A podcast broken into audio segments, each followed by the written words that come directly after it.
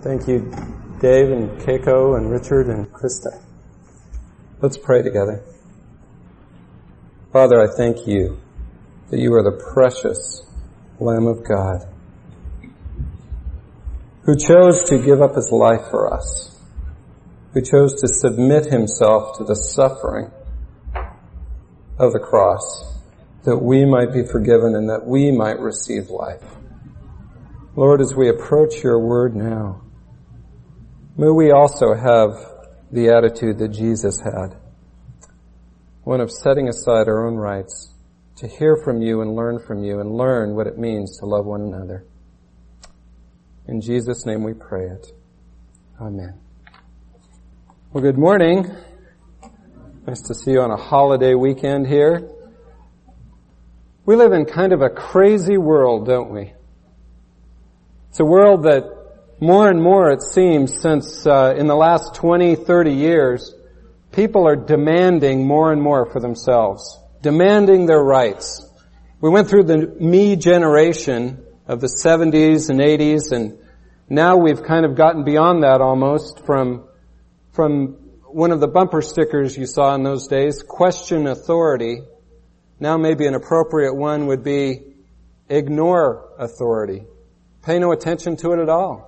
Demand your own rights. You deserve it. So we have lawsuits that just seem wild, that we can demand anything we want, that if somebody, uh, if you spill somebody's coffee on you and get burned, then you can sue them for having the coffee too hot. Uh, it's gotten crazy, hasn't it, in our world? Sense of demandingness, a sense that, that whatever I think I should have is okay to demand from the government or from those around me. God's way is so different though, isn't it? His way, as we've been singing about and worshiping Him this morning, is one of not demanding your rights, but setting aside your rights for the sake of ministry, for the sake of others. You see, for us, biblically, submission is a word that should characterize every one of us. It should be a primary characteristic of every believer. Submission. Why is this? Because Jesus was submissive.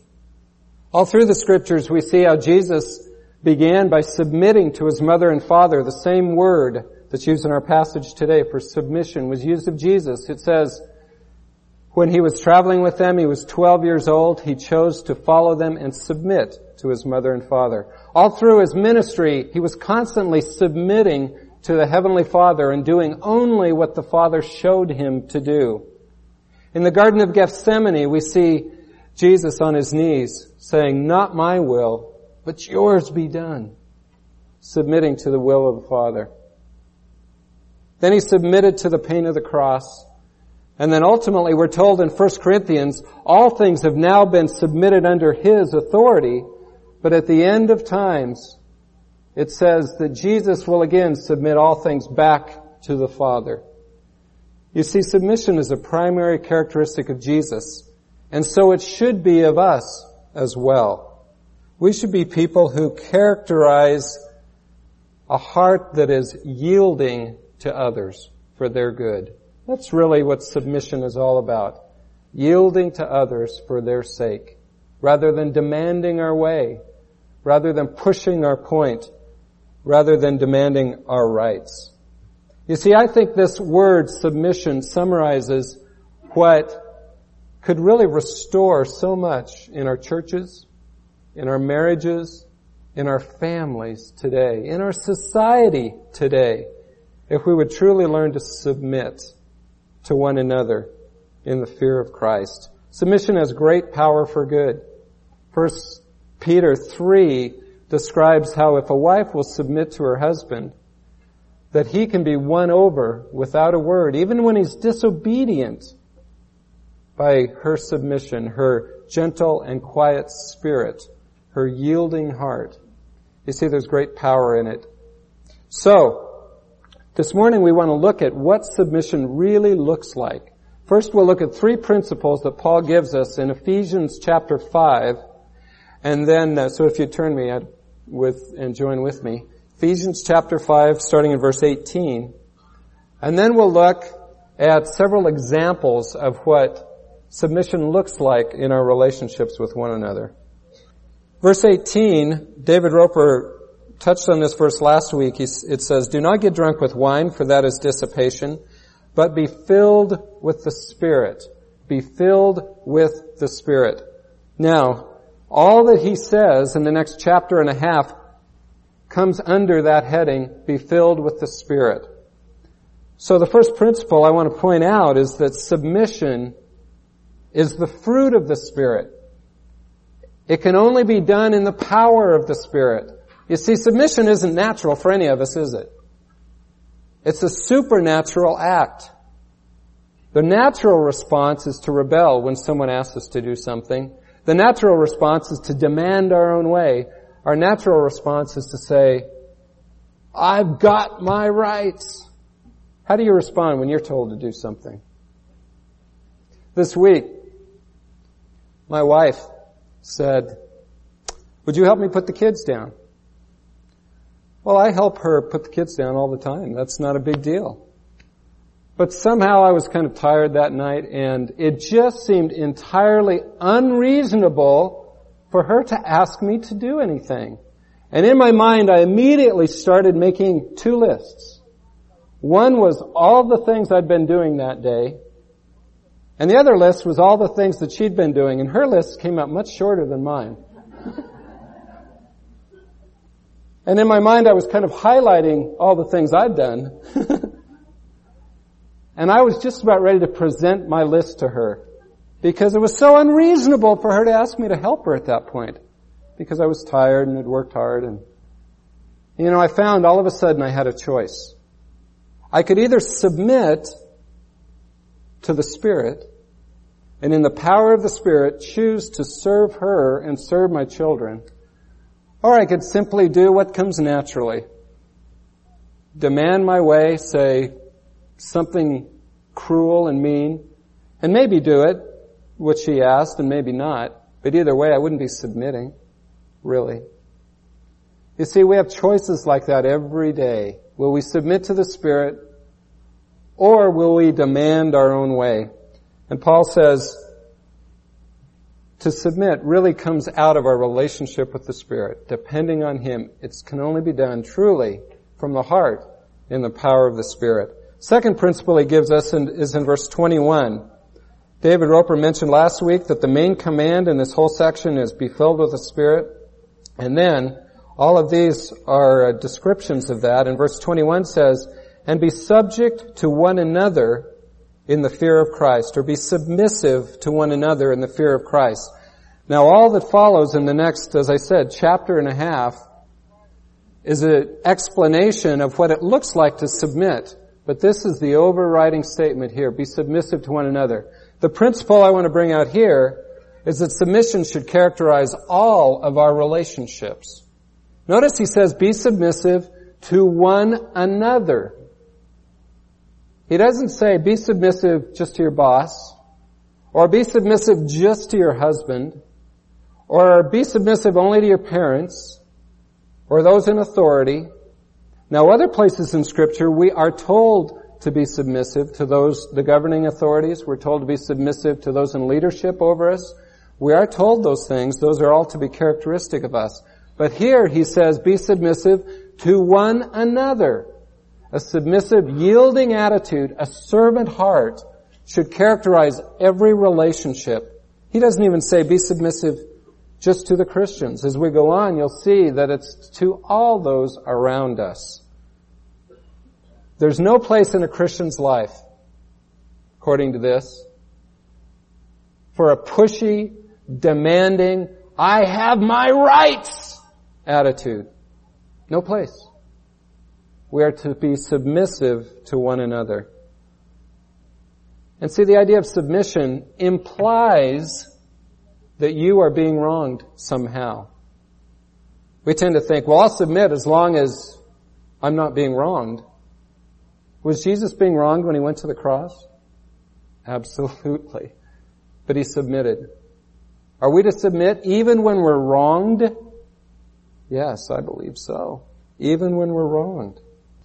Now love may mean holding others responsible in marriage. It may mean for their sake, holding them responsible for their sin and all. But ultimately our attitude must always be for their good, a yieldedness that does not demand our own way. You see, submission really is a place of strength. We tend to think of submission as, you know, that's for the weak. Only the weak kind of give in and submit. It's much harder to submit than it is to give in to our own flesh that would demand our own way, isn't it? It's much harder to truly submit from the Spirit, by the Spirit. It should characterize all our relationships. Oswald Chambers in My Utmost for His Highest wrote, Our insistence in proving that we are right is nearly always an indication that there has been some point of disobedience in our lives. Interesting. Well, I see this in uh, marriage counseling all the time. This struggle to submit in relationships. You know, couples come in and and each of them has their list intact on all the things that the other person is doing wrong and that they are doing right. And I find that over and over again, the list makes sense. And they have a choice. Either they hold onto their list or they learn to submit to one another in love and yield and serve the other person. Because as long as you're making a list and holding on to it, you will destroy relationship. You will destroy the oneness that God's trying to create. I even had one man come into my office and he said, you need to teach my wife to submit. The Bible says she's supposed to submit, right? Yeah. Bible also says that you are to submit to her. What? he didn't want to hear that. But it's true. So, the last uh, principle I want to point out about submission is again from verse 21. Be subject to one another in the fear of Christ. You see, submission to others is ultimately submission to Christ. We need to keep that in mind. It's ultimately submission to Him. And that we need to remember that if we're not submitting to one another in our work, in our families, in our relationships, then we're not submitting to Him ultimately either. You can't not submit to others and submit to Him. So, submission to others is ultimately submission to Christ. Now Paul goes on to, to focus on three primary basic relationships and shows how submission is to be lived out in those relationships. First, he focuses on marriage, then parenting, parent-child relationship, and then our work. So let's look at marriage. He begins with the wives. I think he does this because he knows the men wouldn't listen to start with. so he says, "Oh, let's begin with the wives, and then we'll uh, then we'll get to the husbands." Verse 22, he says, "Wives, be subject to your own husbands as to the Lord, for the husband is the head of the wife, as Christ also is the head of the church, he himself being the Savior of the body. But as the church is subject to Christ, so also the wives ought to be to their husbands in everything." When we think of submission, we often think of this passage, don't we? Wives that are submit to their husbands. Well, notice what he says about this. He says, wives, your submission to your husband is to be an expression of your submission to Christ. He says, wives, submit to your husbands as to the Lord. In other words, as you submit to the Lord, you will be able to follow your husband. You will be able to submit to him. As the church is subject to Christ, voluntarily, we're choosing, I think, to give Christ the leadership in our lives. We're voluntarily coming to Him and say, I want you to be Lord. We heard Laura express that in baptism. I want you to be Lord. I want Him to be my Lord and Savior. Lord, I want to follow you. I'm willingly, voluntarily submitting myself to you. And that's what a wife is to do. Willingly, voluntarily say, I will give you the responsibility for me and for our family. I will follow your leadership. I could demand my rights. but I will choose to lay those aside for the sake of our, of our family. How does that look practically? Well, there's so much that could be said, but I think it means a wife will say, here is what I really think about this issue, but I will leave it in your hands to make the final decision. You see, when a wife is demanding and says, we need to do this and I will not submit to you, what happens to a husband? We get rebellious. we get angry. And we either withdraw because we're so weak or we, we respond in anger and frustration and, but when a wife says, I will give you the leadership, I will give you the responsibility, what happens to a man is suddenly we begin to feel the weight of that responsibility. And it forces us, though we may make wrong choices, and in fact we will at times, it forces us to begin to seek the Lord and begin to take responsibility and be the leader that God has called us to be. Wives, you can have a tremendous ministry in your husband's life as you give him the leadership, give him the responsibility. And foster an attitude of what it says in 1 Peter 3 of a gentle and quiet spirit.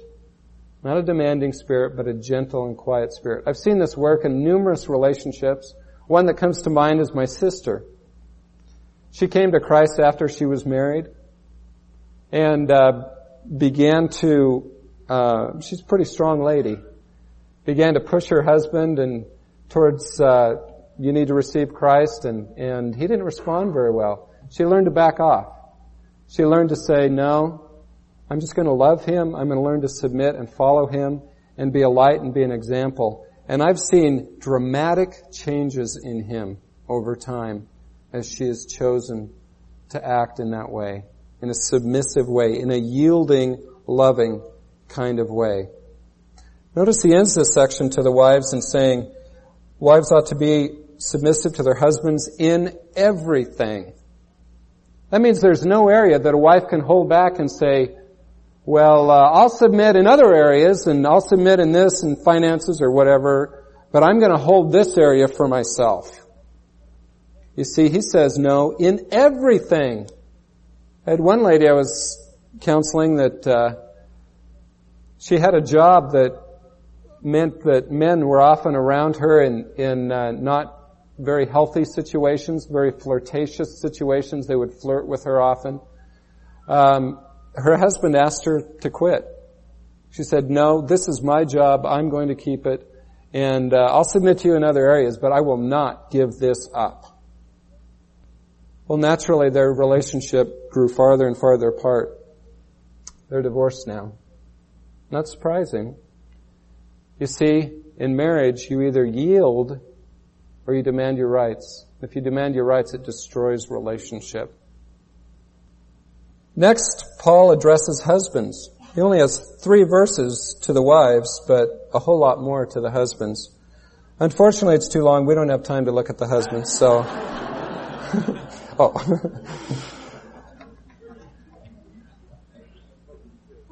God's word to the husbands in verse, begins in verse 25. Husbands, now remember as I read this, this is under the heading of submission. Husbands as well are to submit to their wives.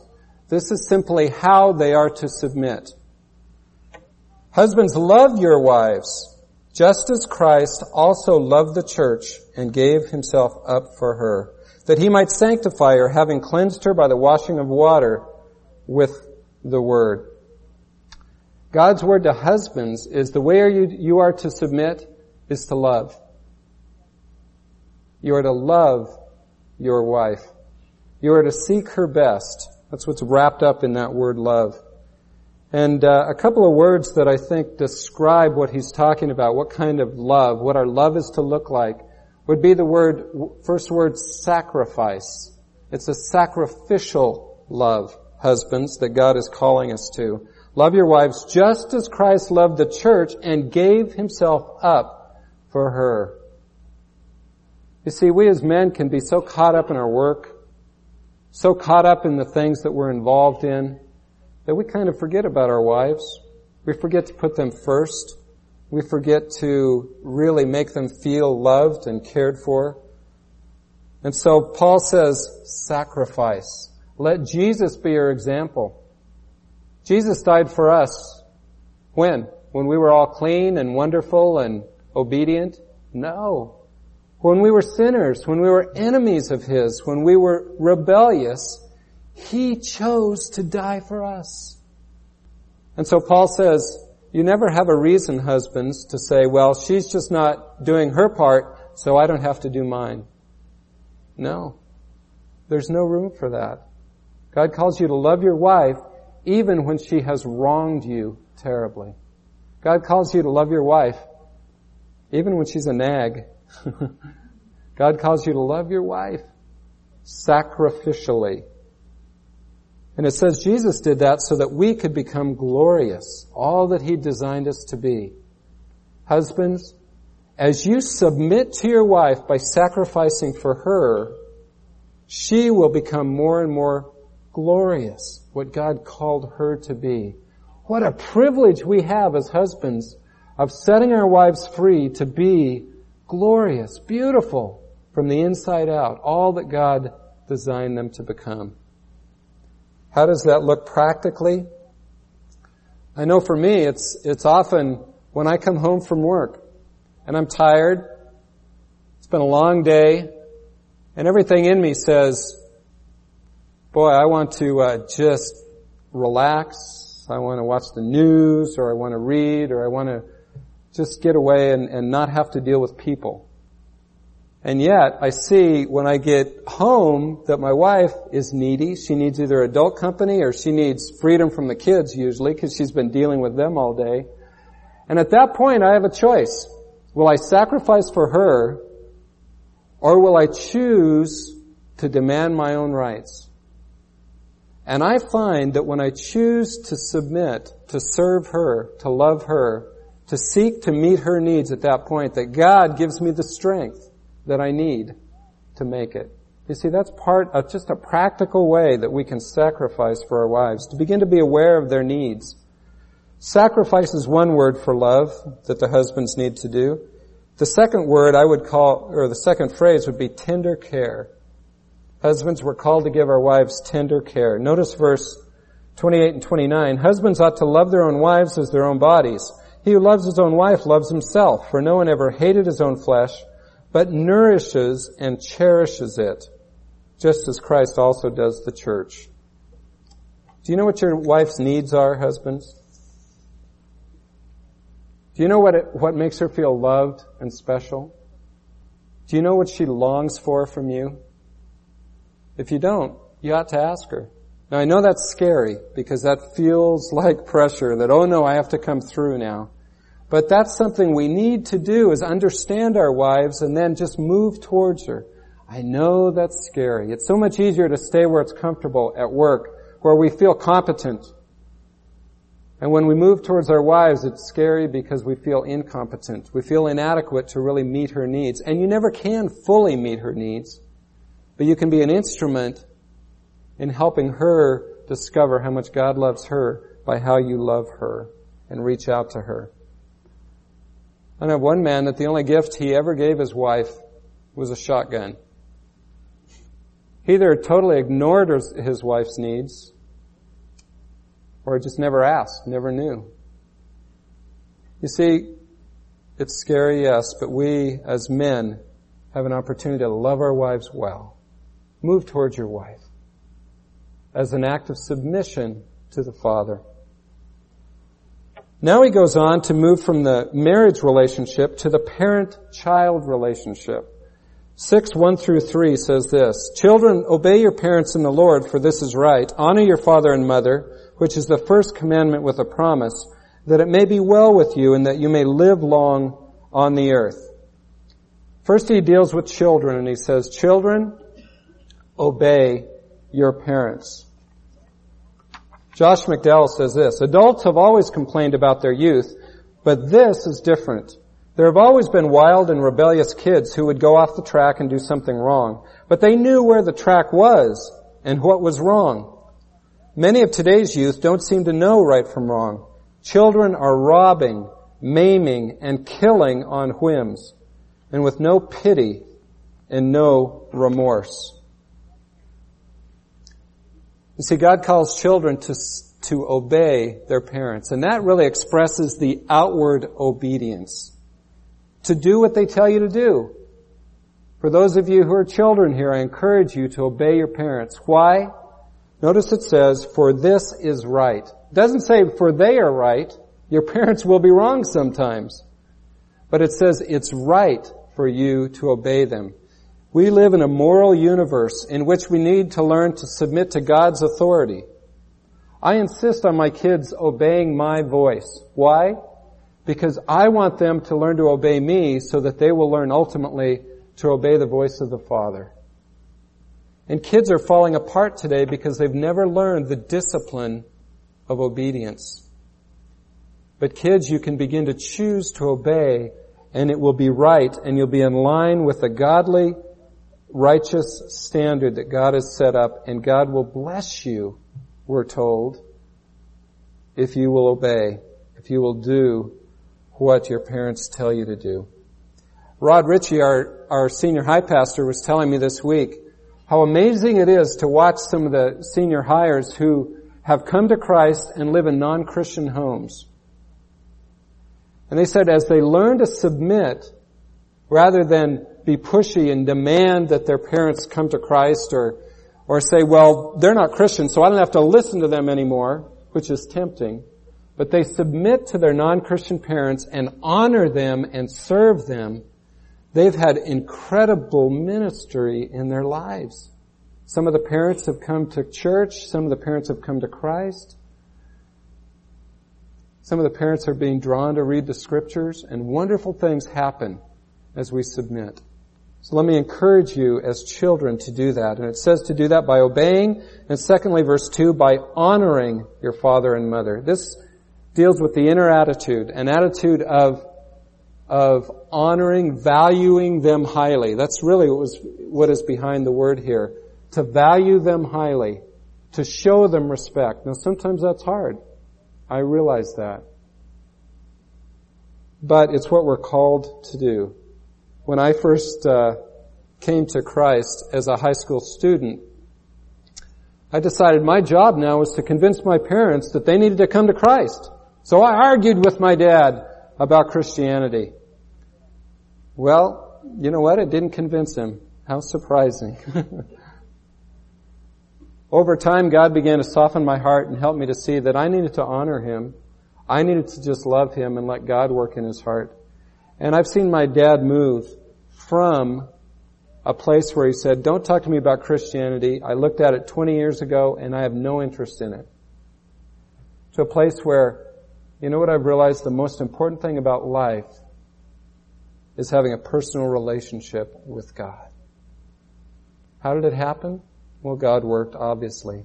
But it freed God to work as I learned to yield and submit and honor my parents. I'm still learning to do that. Maybe some of you need to learn to honor your parents, even if they've wronged you. There's ways that you can honor them that God would bless you for it. That it may go well with you and you may live long on the earth, he says.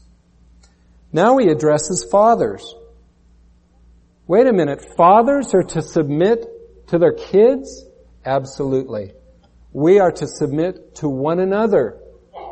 It's interesting to me that he addresses only fathers here and does not address mothers. I think it's because mothers naturally nurture their children. I think it's because in the first century, fathers were the primary teachers. We didn't have public schools way back then. And so the, the fathers were the ones who mainly taught their children. And it's also because fathers have great influence on their children as well.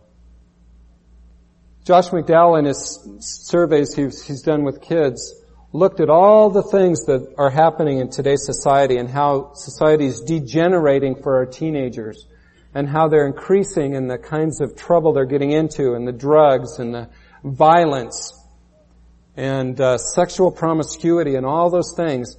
And he studied a wide array of these problems and began to look for what was the common denominator or common denominators as to why children teenagers were getting into trouble. He found one common denominator. The common denominator was the lack of love of a father. You see, our kids are hurting in our society today because of the lack of love of the fathers. So I think that's why Paul emphasizes it here. Fathers, verse 4, do not provoke your children to anger, but bring them up in the discipline and instruction of the Lord. Dads, don't leave the child rearing, the child raising to mom. God's calling you to be intimately involved in it. He says, don't provoke your children to anger. How do we do that? There's lots of ways. I think by being unfair, when we, we're, we're partial to one kid over another, or we demand rules and we uh, discipline unfairly and we're inconsistent rather than setting the standards and being consistent and loving in the way we discipline our kids. That's one way, being unfair. Another way is just being uncaring not involved with our kids' lives, not loving them, not, not, um, not involved, but instead we're absent. We, again, like in marriage, we tend to get involved with our work because we feel competent there. And I understand, men, we feel incompetent as parents, so it's easier to leave it to our wives to be involved with the kids and raise the kids. But you have a great influence if you will move towards your children be involved with them and seek to love them, even if you aren't going to do it perfectly, but get involved with them. Care for them. We're terrified, I know, but it's, you can do it as you move towards them. Doug and Laura Gamble, a couple in our body, have chosen a lifestyle where they job share. They don't make as much money that way, but they share a teaching job. One teaches in the morning, the other after, in the afternoon, and Doug does that so that he can spend more time with his children. I think that's wonderful. We can't all do that, but we can make efforts and make choices to spend time with our children for their sake.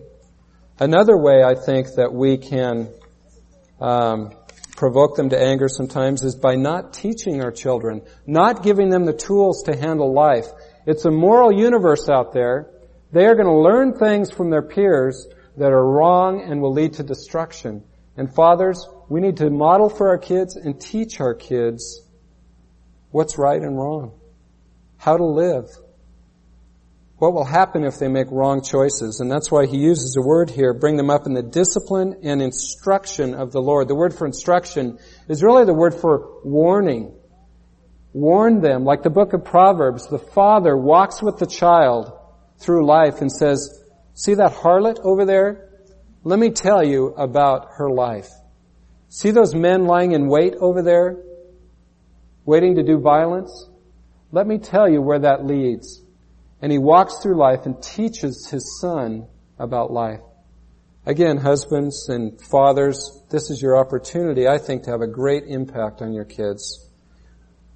He uses a word, bring them up in the discipline. Bring them up. The word there is nurture. It's the same word that's used for a mom nurturing her kids. We as dads are to be nurturing our children, be involved in their lives, caring for them, loving them, building wisdom into their lives. Now, I know that a lot of people here, I'm sure, are single moms. Let me say, I realize your job is tough. You don't have a father involved, a dad involved in raising your kids, and that's difficult. But I believe that this stands for you as well as you nurture your children, seek to teach them the truth, as you seek to have to live out two roles, father and mother with your kids, that God will honor that as you continue to strive to do that. Let me encourage you. And pray for us as a church that we would learn better to encourage you as single moms and support you in that difficult task of trying to live out those two roles together. Well, Paul ends this section in verses 5 through 9 in dealing with slaves and masters. Now the application to us, I believe, is our work. You see, we think of slavery as some horrible oppression because that's the way it was in this country. But in this time, when Paul was writing in the Roman Empire, slavery, though there was some oppression, it was really much more like employer-employee relationships. Someone would buy a slave that was taken in war or whatever, and he would pay them regular money and begin to train them in certain occupations. And usually the average was within seven years, the slave could buy his freedom and be involved in, in society, become a citizen, uh, get involved in politics, do all kinds of things. Even when they were a slave, they could vote and have the rights of citizenship. So he's really talking about something that's very akin to our employer-employee relationship. And he tells employees to be obedient. As you serve the Lord, he says, serve your employer. I worked for a government agency for a while. I won't say which one, but uh, I started working there, and I was I just went in to work hard, and I was insulted and put down because I was working too hard. I was told. You see, I was told that that we don't do that around here. It's good enough for government work, he said. I was being told, and uh, it was it was eye-opening to me. But as Christians, we ought to be people who work hard whether we're being watched or not. We ought to be people who set a standard above others because we are ultimately serving the Lord, not just our jobs. He ends this whole section, verse 9, Masters do the same things to them. Employers are to submit to their employees. Have a yielding attitude. If you're an employer here, God calls you to serve those under you, to seek to build them up, to seek to encourage them in their jobs to make them better people, to have a yielding attitude, not a demanding, threatening attitude, he tells us. You see, in all our spheres of life, all our relationships, God calls us to be submissive, to not demand our way, but to serve. And as we take on that attitude, we will have a dramatic impact on those around us. I encourage you to pray about this and ask, God, how are you, how are you speaking to my heart? How do you want me to learn to submit more fully? Let's pray. Father, I thank you. Thank you for Jesus as one who demonstrated for us what true submission is all about. Lord, I pray that you'd help us to learn what it means to submit, to set aside our own demands that we get our way, our own demand for our own rights. Help us to let it go because you live inside us and you did the same. And use us, Lord, to reveal your character to others around us as we go. In Jesus' name we pray it. Amen.